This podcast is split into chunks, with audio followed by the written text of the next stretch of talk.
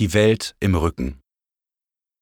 Prolog 1 Ich möchte Ihnen von einem Verlust berichten.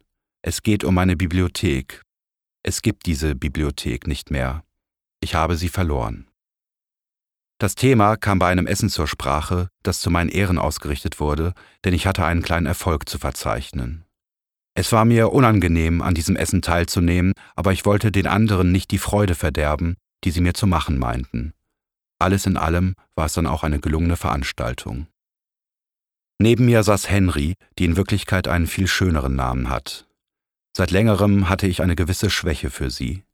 Wir redeten fast schon vertraut miteinander, wobei ich vermutete, dass diese Vertrautheit eher von ihrer sanften, bedächtigen Art herrührte, als von einer tatsächlichen Nähe.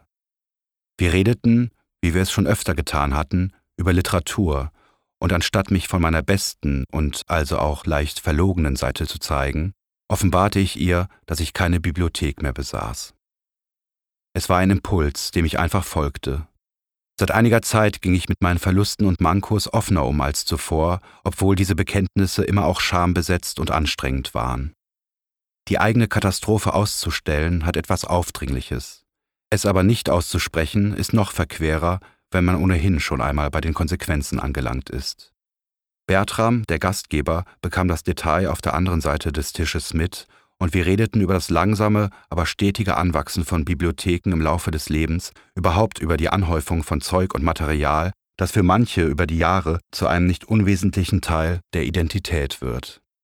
Wir kamen überein, dass ein solcher Verlust ziemlich unerträglich sein muss. Dann zerstreute sich das Gespräch und ich wandte mich wieder Henry zu, der ich den Grund für das Verschwinden meiner Bibliothek noch verraten musste, wenn unser Dialog nicht eine auffällige Leerstelle aufweisen sollte. Also sagte ich ihr wie beiläufig und leise, so leise, wie ich sonst selten sprach, aber sie selbst sprach leise, war kaum zu verstehen, zumal sie zu meiner linken und also Tinnitus geschädigten Seite saß, dass ich bipolar sei. Ich schätze, sie wusste das eh, oder sie wusste irgendwas. Jeder wusste irgendwas. Im Englischen gibt es die bekannte Wendung The Elephant in the Room. Sie bezeichnet ein offensichtliches Problem, das ignoriert wird. Da steht also ein Elefant im Zimmer, nicht zu übersehen, und dennoch redet keiner über ihn. Vielleicht ist der Elefant peinlich, vielleicht ist seine Präsenz allzu offensichtlich, vielleicht denkt man, der Elefant werde schon wieder gehen, obwohl er die Leute fast gegen die Zimmerwände drückt. Meine Krankheit ist ein solcher Elefant. Das Porzellan, um ihn gleich durch sein zweites Bild stampfen zu lassen, das er zertreten hat, knirscht noch unter den Sohlen. Was rede ich von Porzellan?